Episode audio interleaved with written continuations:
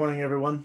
Uh, thank you for for joining us. I hope that you're well and uh, survived a another week of uh, of lockdown. Welcome to you if you're uh, just checking us out. If this has just appeared on your your news feed and uh, you've decided to watch for a little while, thank you for for joining us. Uh, over the next two weeks, we're going to be thinking about anxiety uh, I think it's a, a timely and important uh, and common issue for us to to address, and we've been doing this sermon series on the Sermon on the Mount, and so it's uh, it's encouraging, isn't it, that Jesus addresses uh, this issue of uh, of worry, of anxiety, and of fear uh, for for the future, and so it's good to hear what he has to say. Uh, to take the comfort that he offers. And so why don't I pray as we uh, as we come to uh, to this uh, to this uh, issue, this topic. Let's pray. Our Father, I do uh, ask for your help now, the help of your Spirit, to work amongst us all, every person viewing this uh, this stream now.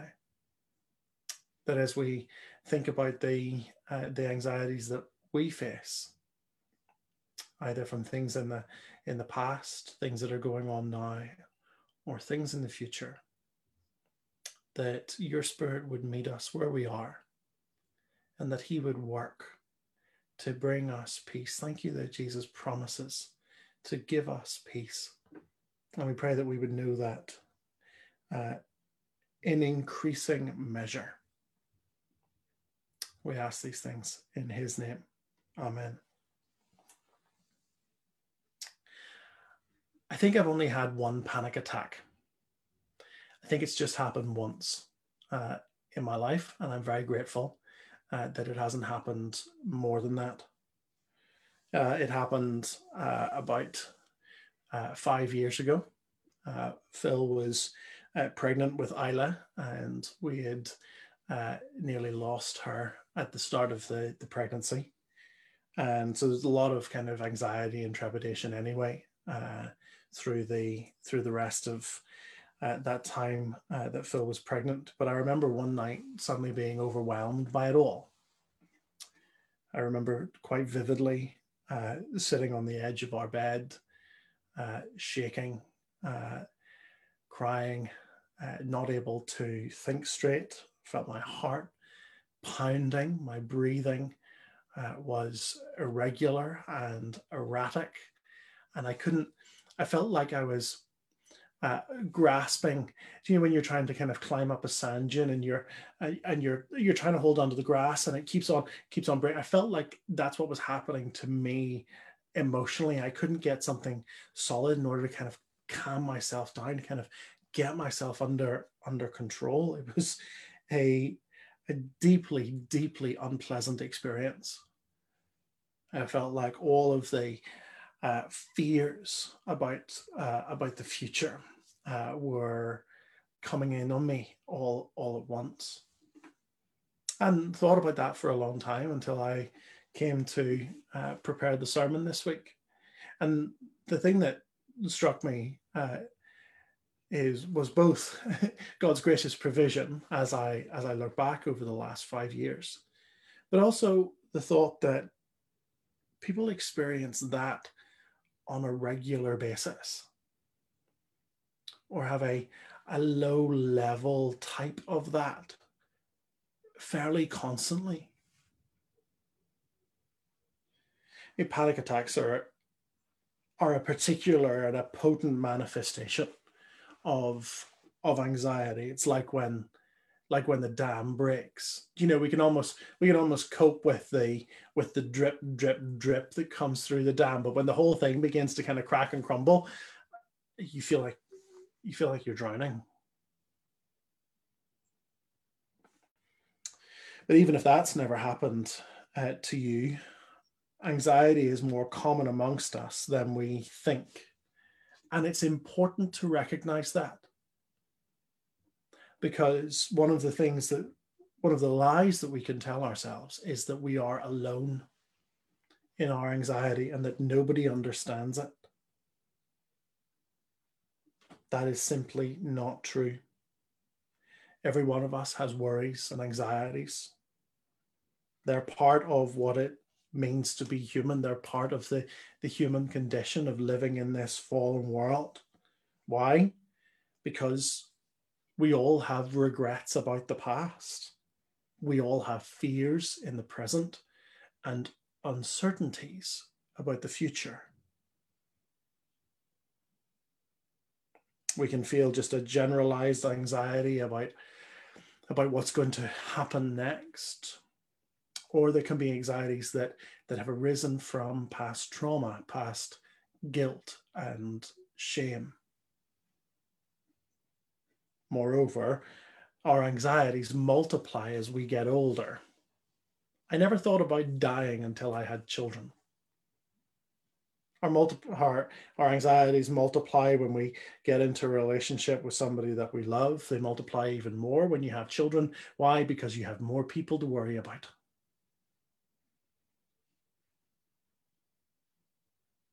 Over these two weeks, we're going to think about these things. We're going to talk about these things. I know for some of you watching this, it's very hard even to hear that introduction.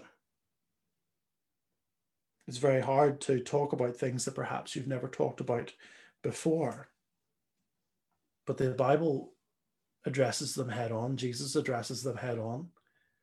And so, with courage, so must we. And I want to help guide us through that if I can. But let me stop right here and just offer you a word of hope if it is that actually even just talking about it now arouses your anxiety. And the word of hope is this Jesus offers his sweetest and most beautiful words to those who are fearful and anxious. It is to those who are fearful and anxious that Jesus says, Do not be afraid. I think a little bit later in the uh, in the Gospel of Matthew, it's there again in Mark, and it's there again in Luke. Why? Well, because we need to have it repeated. Is the incident of the disciples on uh, they're on the boat in the storm, and Jesus comes walking on the waves, and they're terrified because they think that they're seeing a ghost. And what's the first words out of Jesus' mouth? Jesus' mouth says, "Don't be afraid." when they see him resurrected for the first time, what does Jesus say to the women? He says, Don't be afraid. He offers sweet, sweet comfort to those who are fearful.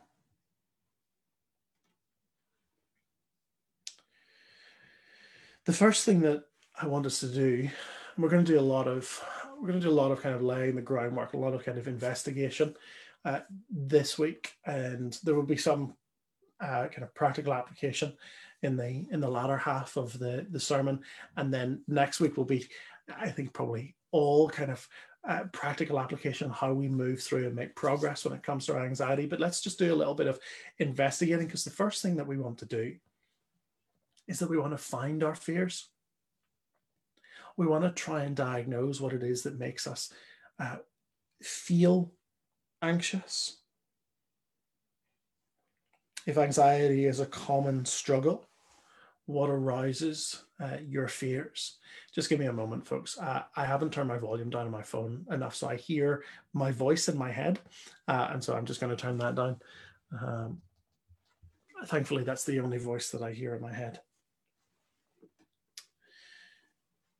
If anxiety is a common struggle, what arouses those fears? Because when we find those fears we're actually able to get the measure of them. It's like going uh, going dragon hunting. You kind of want to see the size of the dragon uh, so that you're aware of how big your foe is. But then you can bring those fears out into the light and remember what they uh, what john says in his letter. He says that perfect love drives out fear and so let's let's try and find those fears. Anxiety is often uh, you making a prediction. When you're anxious, you are making a prediction that something will end badly. For example, that you will fail. And so maybe your anxiety comes from a fear of failure or a fear of being seen as a failure, as someone who has let others down. Maybe for you, secondly, that fear comes from a place of rejection.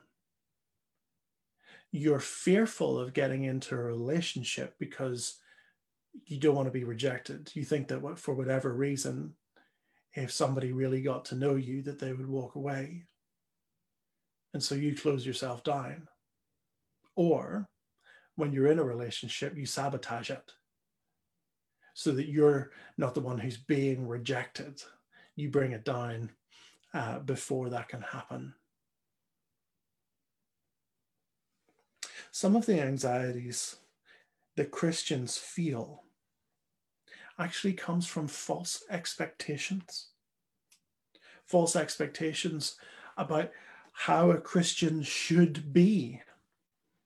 You think, well, a Christian should be never sad. A Christian should be never anxious. A Christian should be uh, never depressed or, or never feel pain. We need to be giving thanks in all circumstances.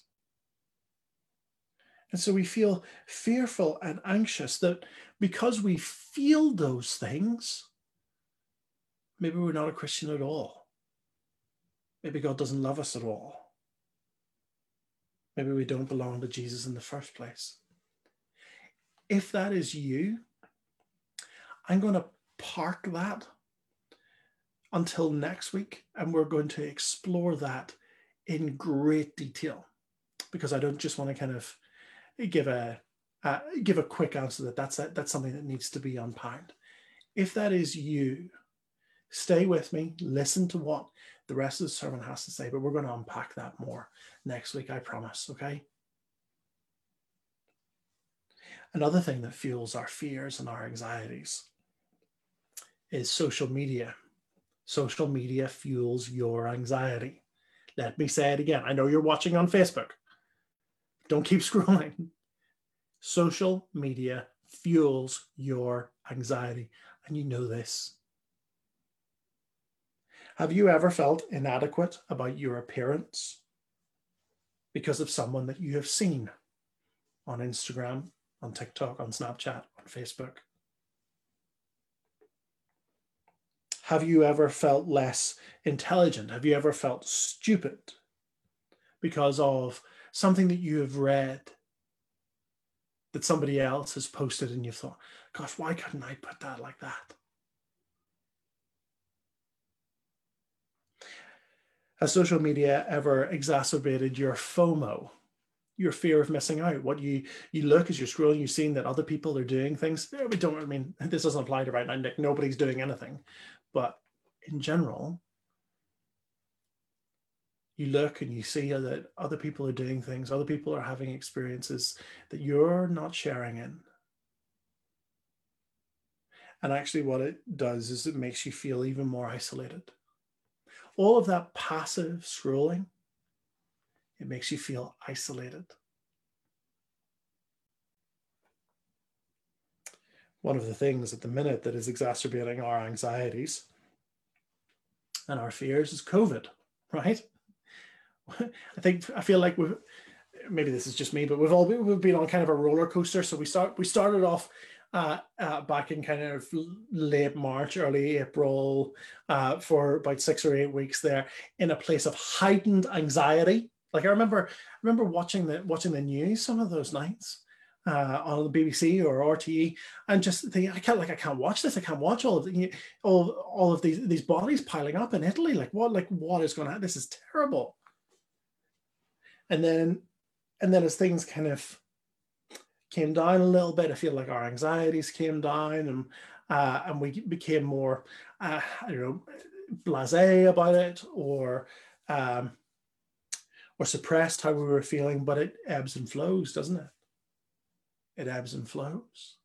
And maybe you're you look at uh, COVID and you think about your own health and uh, any underlying conditions, and you think, gosh, what would happen? And it makes you feel anxious. We think about our futures, our, our livelihoods, our loved ones. And it makes us feel fearful and anxious. I just mentioned the news. The news in general, COVID or not, can make us feel anxious, can't it? You look at the world. I mean, what's what's one of the governing principles of the of the news media? It's if it bleeds, it leads. If it bleeds, it leads. That is, if it's if it's really tragic, if it's real, if it's really horrible, uh, if it's if it's real acute suffering, that's that's kind of you know our top stories tonight. You know, rockets fired into into Eritrea, children torn from their parents, and we take in all of this news. Human beings that are alive today, you and I, are more aware of the stuff that is going on in the world than any other generation to have ever lived. Have you ever thought about that? That the information that you are taking in is more than anybody else has ever taken in in the history of the world ever you and I have, in a sense, we've almost become all knowing. But here's the problem while we have become all knowing, we are not all powerful. We don't have God's power.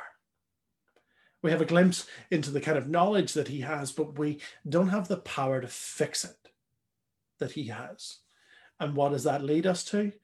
It lead us, leads us to anxiety, to feelings of helplessness. Omniscience without omnipotence leads to anxiety. All knowing without all power leads to fear and helplessness. Where do your fears rely, reside? Is it in relationship, success, rejection, doubting your assurance. Find your fears.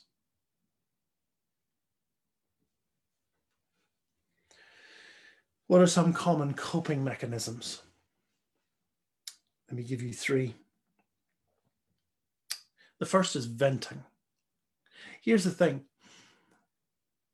some people watching this might think, well, I'm not really an anxious person because they think that all anxiety is just kind of sitting quivering in a corner, you know, not able to not able to do anything, not able to to move. This is something that really helped helped me as I've been kind of studying this over the last couple of weeks. That actually our anger comes from a place of fear and anxiety. Maybe you're the type of person who doesn't quiver in the corner, but they get frustrated really easily, or they get angry and they lash out. Often that is because you feel like your world isn't under control. And you feel frustrated that things aren't going the way that you desire, that you want. The people aren't, uh, the people around you aren't living in the way that you would like, and you lash, you vent. I think that'll be common for all of us, but I think it's particularly common for for the men watching. That if you're somebody that gets angry a lot, maybe that's coming from a place of fear, actually, a place of anxiety. We vent as a way to kind of deal with the pressure. Another way that we cope with the anxieties that we feel is that we try to suppress them. Do you know what the opposite of anxiety is? The opposite of anxiety is peace. The opposite of anxiety is peace. In fact, uh, the the Greek word for uh, for worry or anxious, uh, it actually literally means uh, to be in pieces, um, although spelled differently. But the opposite is peace, right? It's peace. God desires to give you peace. God is the only one who can give you true peace that will quell your anxieties and soothe uh, that uh, that burning heart that you that you have that heart that is full of fear. Many people don't have that peace that God provides, and so what do they do? They make a counterfeit. They pretend like they're at peace. That's what suppressing is. They pretend that they have peace even though they don't. Do you know what counterfeit peace is? Counterfeit peace is cynicism and apathy. Do you look at the world through a consistently cynical lens? Maybe that is because you actually deep down don't feel at peace. And so you're suppressing, you're, you're making the counterfeit in order to fool yourself into feeling at peace. Or apathy. Some people cope with their anxieties by, by moving through the rest of life and going, Meh, effort, they become apathetic, become unmoved by anything, unwilling to do anything, to be moved by the plight of somebody else, to uh, to consider somebody else, utter apathy and effort. That's counterfeiting peace. They're pretending like they don't have anxieties, but actually those anxieties are going unaddressed. They're all there below the surface. And that person perhaps is unwilling to face those fears.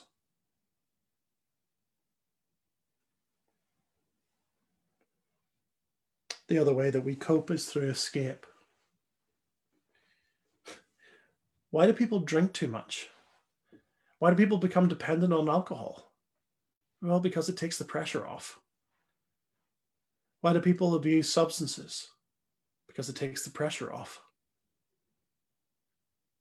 Why do people uh, get obsessed with sex? Because it takes the pressure off. It allows you to lose yourself uh, just for a moment.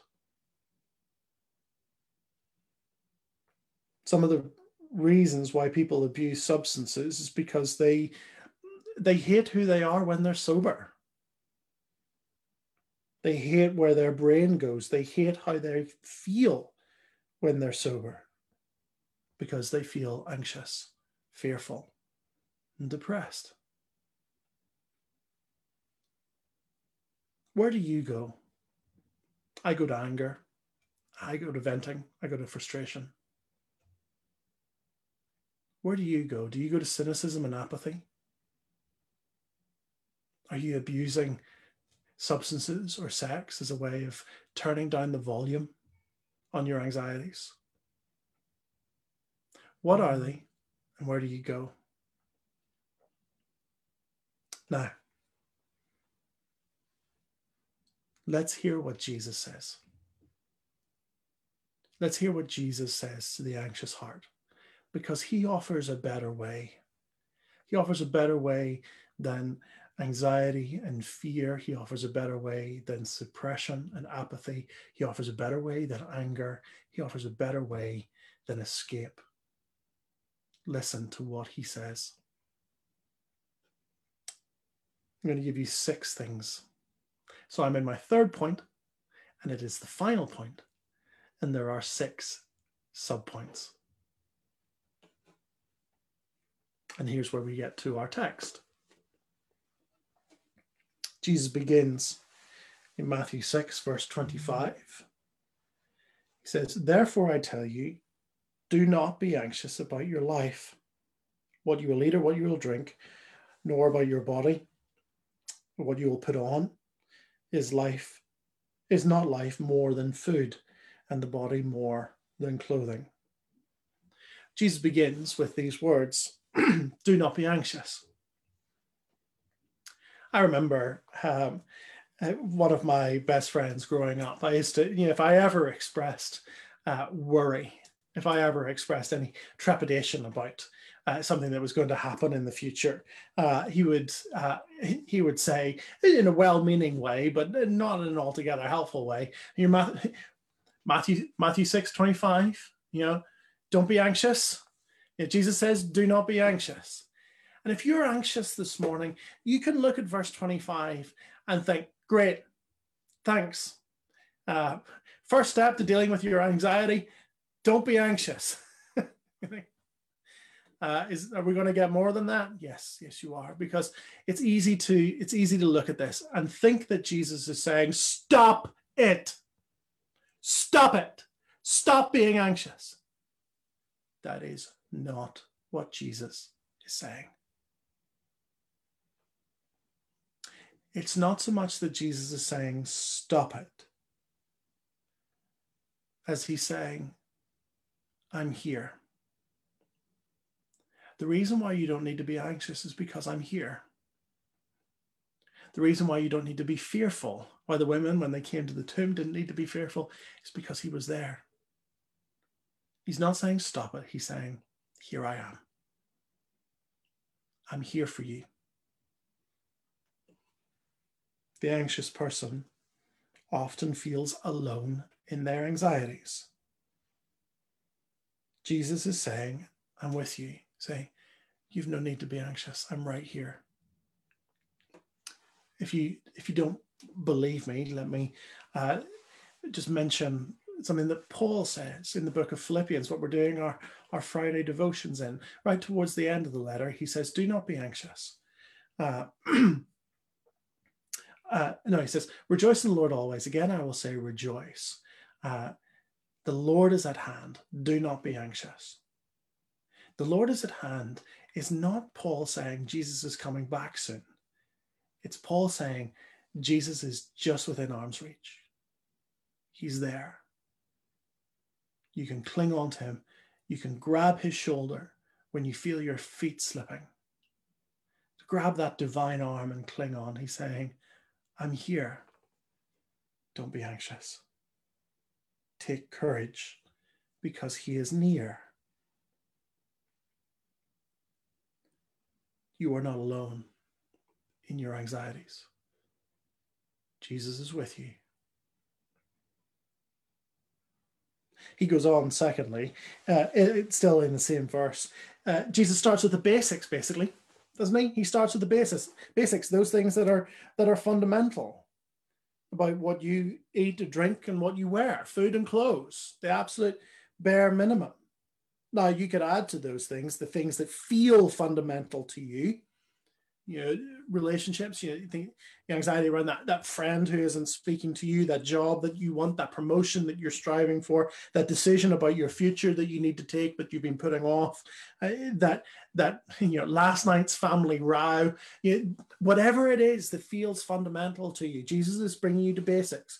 And he's saying two things that help us to get perspective on our anxieties. The first thing that he's reminding you here in verse 25 is that the value of life doesn't rest in material things. Meaning, your value in life is not derived from what you have. Uh, Jesus uh, elsewhere when he's being tempted uh, by by Satan, you know that temptation to turn the the rocks into bread. How does he respond? Uh, he responds by quoting the Old Testament. He says that uh, the man cannot live by bread alone, but every word that proceeds from the mouth of God. Here he's not saying if you don't read your Bible, you're going to physically starve and die. No, he's saying that true life, meaningful life, isn't found simply in physical material needs being met. It's not found in material circumstances. And we know this to be true, don't we? Some of the poorest people in the world have the most enriched and meaningful lives, while some of the richest among us are the most empty.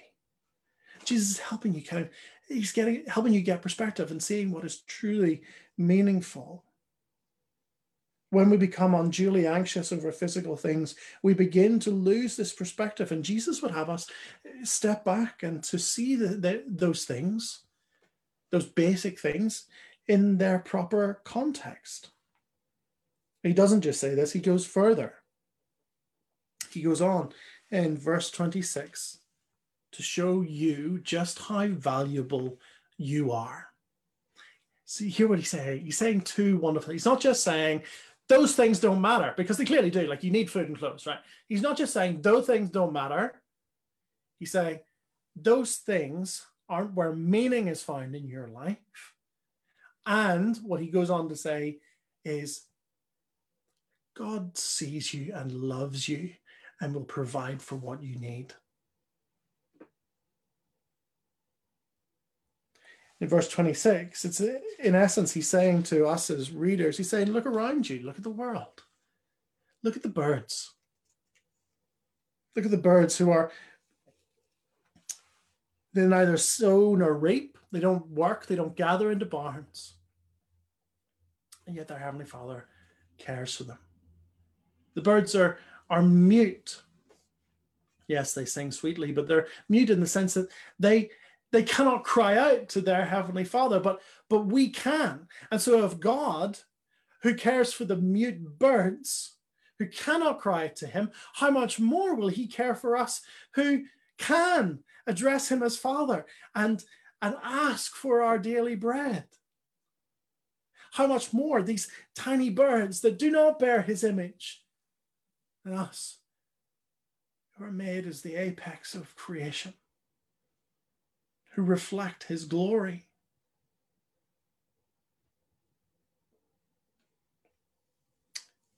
Jesus is maybe saying, Why don't you go for a walk? Like, seriously, you're feeling anxious. Why don't you go for a walk? And look, really look at how God cares for creation. How God has so ordered things that as autumn passes and winter comes in, he is providing for his world. And then stop and think about how much more you are loved, of how much more value you are.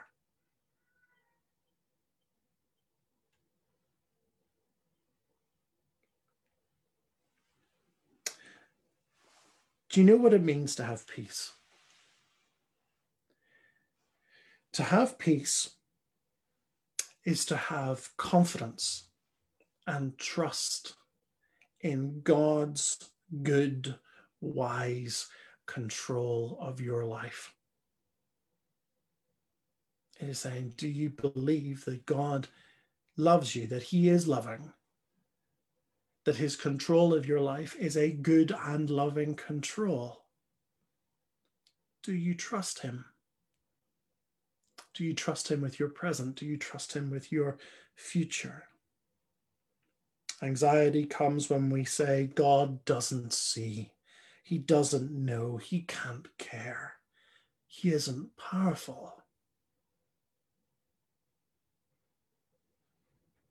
Our issue then is not simply psychological or emotional, it is spiritual we have a gospel deficit. We need more of Jesus in the gospel to remind us of who we are in Him, of who God is, of how He has worked in the world.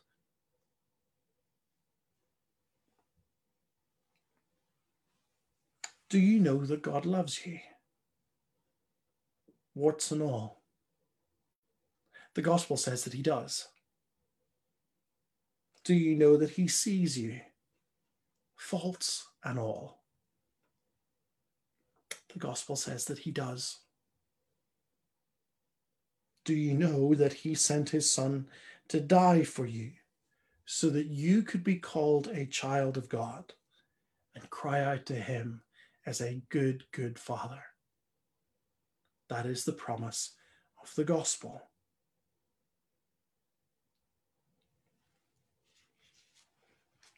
The third thing that Jesus does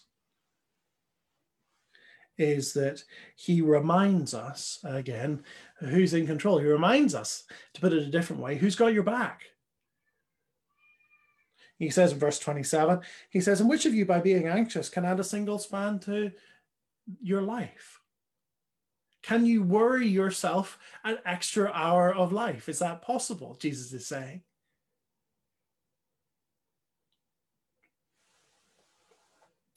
You might feel or have felt very small and unsure on your first day of school. You might have started your first day of school with great fear and anxiety. That is until your big brother or your big sister took your hand and walked in with you. And then you were given confidence. Jesus in verse in this verse in verse 27 is not just talking about the futility of anxiety, uh, though he is making that point, but he's reminding you who's in control. The universe is not spinning out of control. Your life is not spinning out of God's control.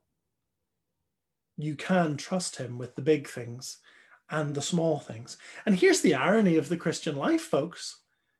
If you're a follower of Jesus, you trust God to forgive your sins, to preserve you through however long your life is, and bring you safely to eternity.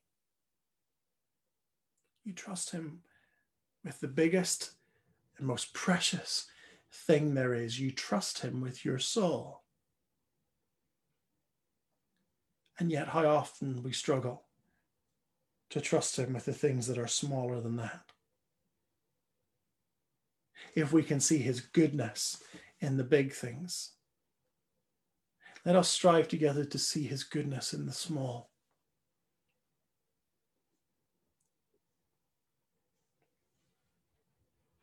If that is you, and you are tempted to hear those words and to think how small my faith is, how fragile my faith must be, that I am anxious over these smaller things.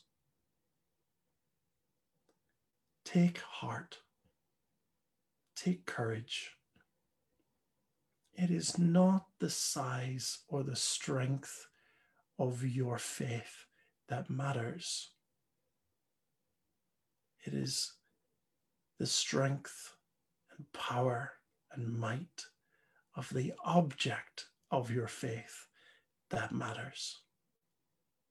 Your faith, as you look at it, might be like a mustard seed. But remember what Jesus says about mustard seeds. They become the largest trees that even the birds of the air that God provides for rest in its branches. Don't despise your mustard seed faith. Care for it, nurture it by entrusting it to the strong and mighty object of your faith.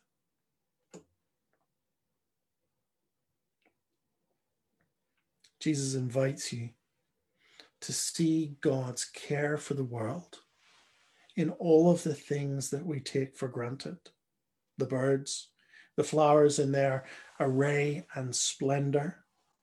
They are fed and clothed by a God who is both in control of creation and loving of creation. And once you have glimpsed that, once you have glimpsed and marveled at his majestic care, remember that you are more loved than any of them. Fourth, Did you know that battling anxiety has evangelistic force? Look at what Jesus says. Uh, cast your eye down to verse 31.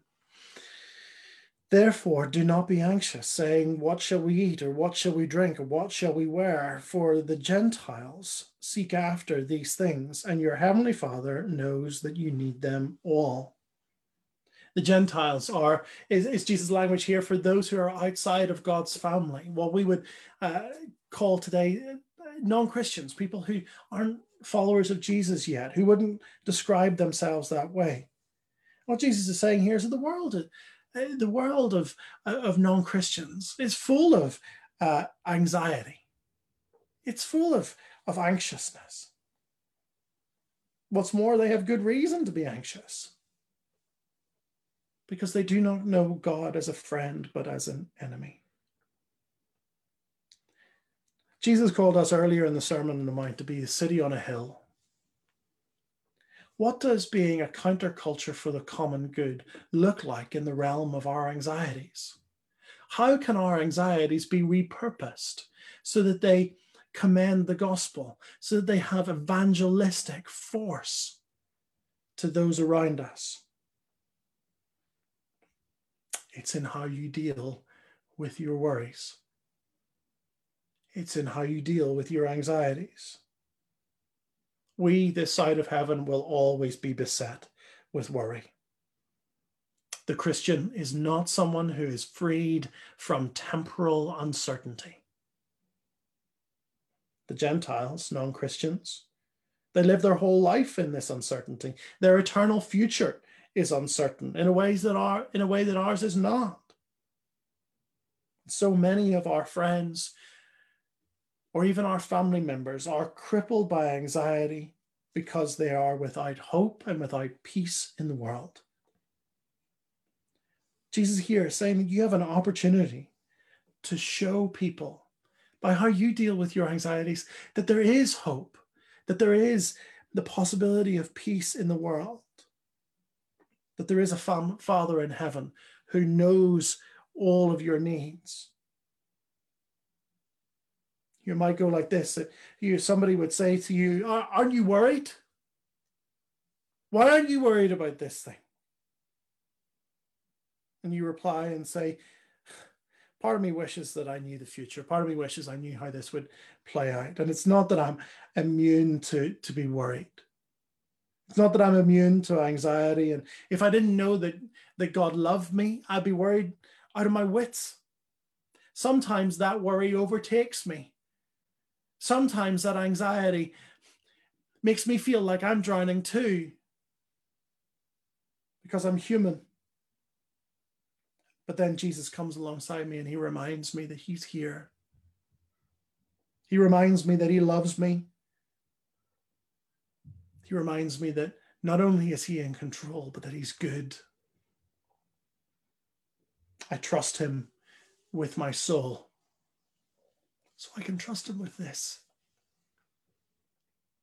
You don't say it glibly, right? You say it with tears in your eyes. And so none of this is platitudes. None of this is, is simple, quick fixes. It's how you navigate a broken world. Fifth,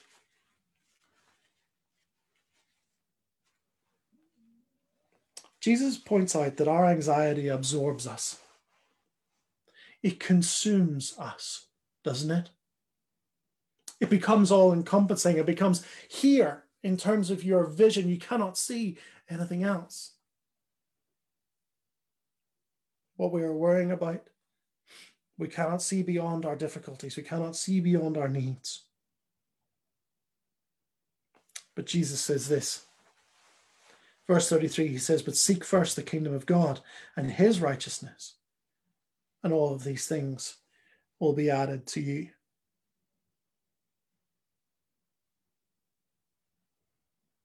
I remember in my life desperately wanting a relationship, really hating my singleness, desperately wanting to make progress in holiness. And thinking that by being a quote unquote better Christian that that I would somehow earn the right to be in a relationship. It took me years to recognize that all I was doing was swapping out one idol for another. And it was this verse. It was God coming to me and saying, Look, seek first the kingdom, seek first my righteousness. I'll work out the other stuff that really helped me. Jesus encourages us all, us all here to look beyond the material, beyond relational concerns, the relational concerns that we all carry. These things are good, but they can consume our attention, make us unhealthily introspective. Jesus' encouragement is to look outside of those things, outside of ourselves, to look to love others. One of the ways that you make progress in your anxiety is by taking concern for others.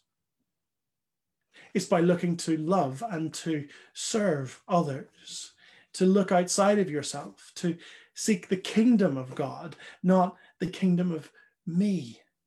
The kingdom of me is always filled with anxiety. That's uh, that's what what the wall the walls of your kingdom are made from anxiety, right? They they crumble easily. You've got to keep on building them up. You've got to keep on looking out to make sure that nobody's going to come and attack those walls. But if you're looking at the kingdom of God, there are strong walls around that kingdom. Jesus here is not offering you a trade. He's not saying, do this and you'll get what you want. But he, say, he is saying, if the kingdom of God consumes your priorities, you will always have what you most greatly need joy, joy in the gospel, hope for the future, eternal security. How can you look outside yourself today? How can you seek the kingdom of God in your little square of that of that kingdom, that little patch? It can sound very daunting. But start small, start simple.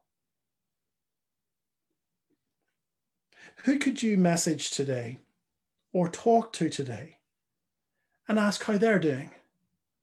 Ask how you could be praying for them. Ask how you could serve them.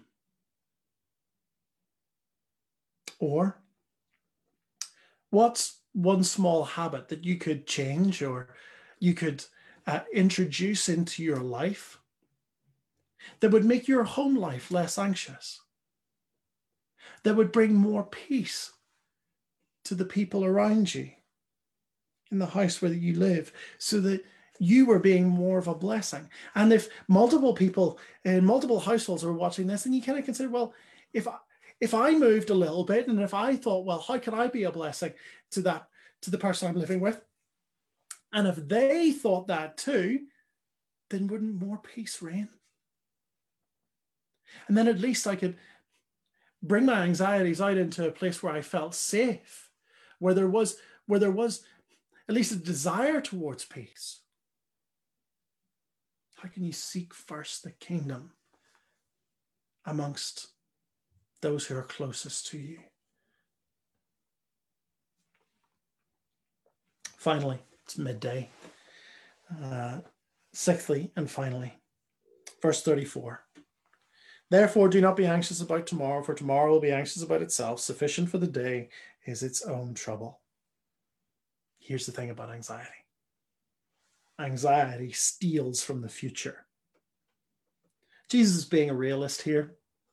Jesus is not being, uh, he's not offering you platitudes. He's not being uh, an idealist or idealized. He isn't uh, idealizing the uh, you quick and simple silver bullet solutions.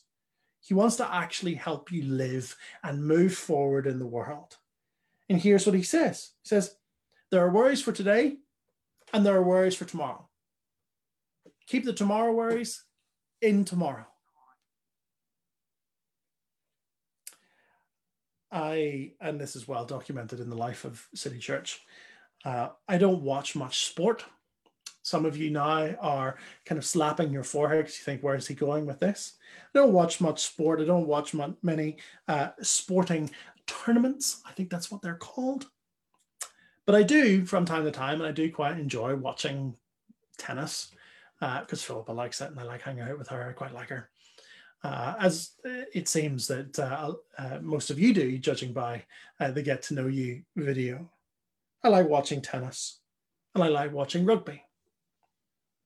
One of the things that's striking is that when the inter- when the interviewer um, interviews the winner or the team captain of the of the winning side, eh, they're often asked, have you got the championship in your sights now? You know, are you are, are you almost tasting that uh, that trophy? And what's the response of the person? The response of the person or of the team captain is we're looking to the next game. We're looking to the next match. No, no, we're, we're not thinking three or four steps on down the line. We're not we're not thinking yet about what it's like to, to lift that to lift that trophy. Why? Uh, well, because all of that anxiety of the, the road that it would take to get there would kind of crowd in and it would put you off your game. You choke. And so you look at the next step that's in front of you, you look at the next match that's in front of you, and you deal with that. You don't look three matches down the line. And that's kind of what Jesus is saying. Is deal with the battle that's right in front of you.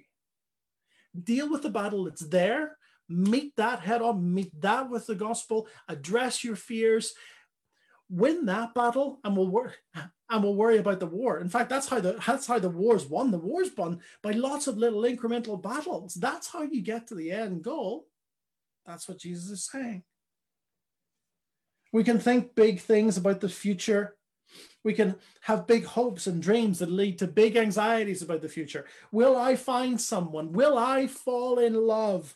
How will my kids turn out? Am I ruining them? Will my parents be okay? Will I succeed? Will I have the kind of life that I have dreamed for myself? And those are big things. Those are big future championship trophy lifting anxieties. Those are natural questions. And Jesus is not saying, don't ever think about them. But he's saying, don't let the force of them paralyze you such that you can't do anything today. You answered those big questions by answering all of the little concerns, all of the little questions of today. Bringing them to your Heavenly Father. Those little battles in the context of the Great War, you bring those little battles, those little anxieties to God. You say, you are my heavenly Father. You value me more than the birds. You value me more than the flowers of the field. You know my needs, and I know you love me. I'm entrusting my soul to you. And so I'm bringing this small battle to you. And do you know what that does? That trains, that trains your faith muscle. That trains your, your trust in God muscle with those little things. And so you're able to come to him with things that are a little bit bigger and a little bit bigger and a little bit bigger. Fight today's battle. And you get to the point where you can say to God, you say to God, you know my heart, you know what I want, you know what my desires are. I'm going to seek first the kingdom and your righteousness. And however you answer those questions, however you answer those big questions, I trust you that you will give me the grace and the peace that I need, whatever the answer is. That's the kind of place that you want to get to. That's the kind of place that you want to get to. And it doesn't mean that you never have anxiety. It doesn't mean that you never worry. But it means that you are stronger, more spiritually strengthened to meet them.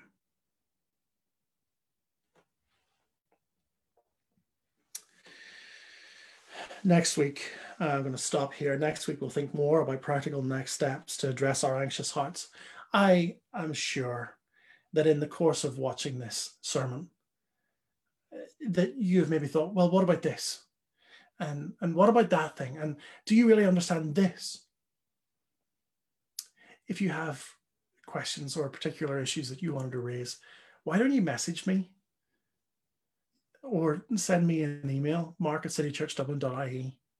That would help my sermon prep for this coming week. I might be able to think about it particularly, see how it fits in. But for now, remember, brothers and sisters, that you are not alone. That Jesus doesn't say, stop it. He says, I'm here. He went to the cross to show his love for you. He rose from the grave to give you hope for the future. He reigns on a throne in heaven and assures you that there is a human being who knows what it is to feel the way you feel in control of the universe.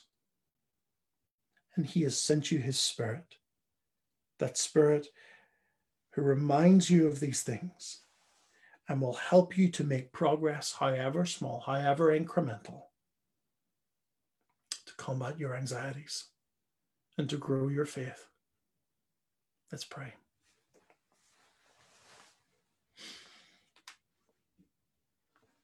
Father, give us peace, true peace, not counterfeit peace, not apathy, not cynicism, but real peace, peace that endures, the peace that Jesus promised that he would leave his disciples, the peace that does not come as the world gives it, but endures eternally, the peace that asks nothing in return, that peace that guards our hearts and minds in Christ Jesus. And would his perfect love drive out fear? Pray for my brothers and sisters and all of our anxious hearts. Would the Spirit come and be a balm to us? Would He apply the gospel, the soothing, comforting ointment of the gospel? Or would He bring repentance, where we have been wrestling control from God and how that has been leading us to anxiety? Would He bring about the repentance that, that enables us to relinquish control and to trust again, however small, in you, the God who loves us. Help us today, we pray, in the name of Jesus. Amen. Amen, brothers and sisters. I wish I was with you. I love you all very, very much. And I deeply desire you all to make progress in the gospel and to love Jesus more. God bless. I'll see you soon.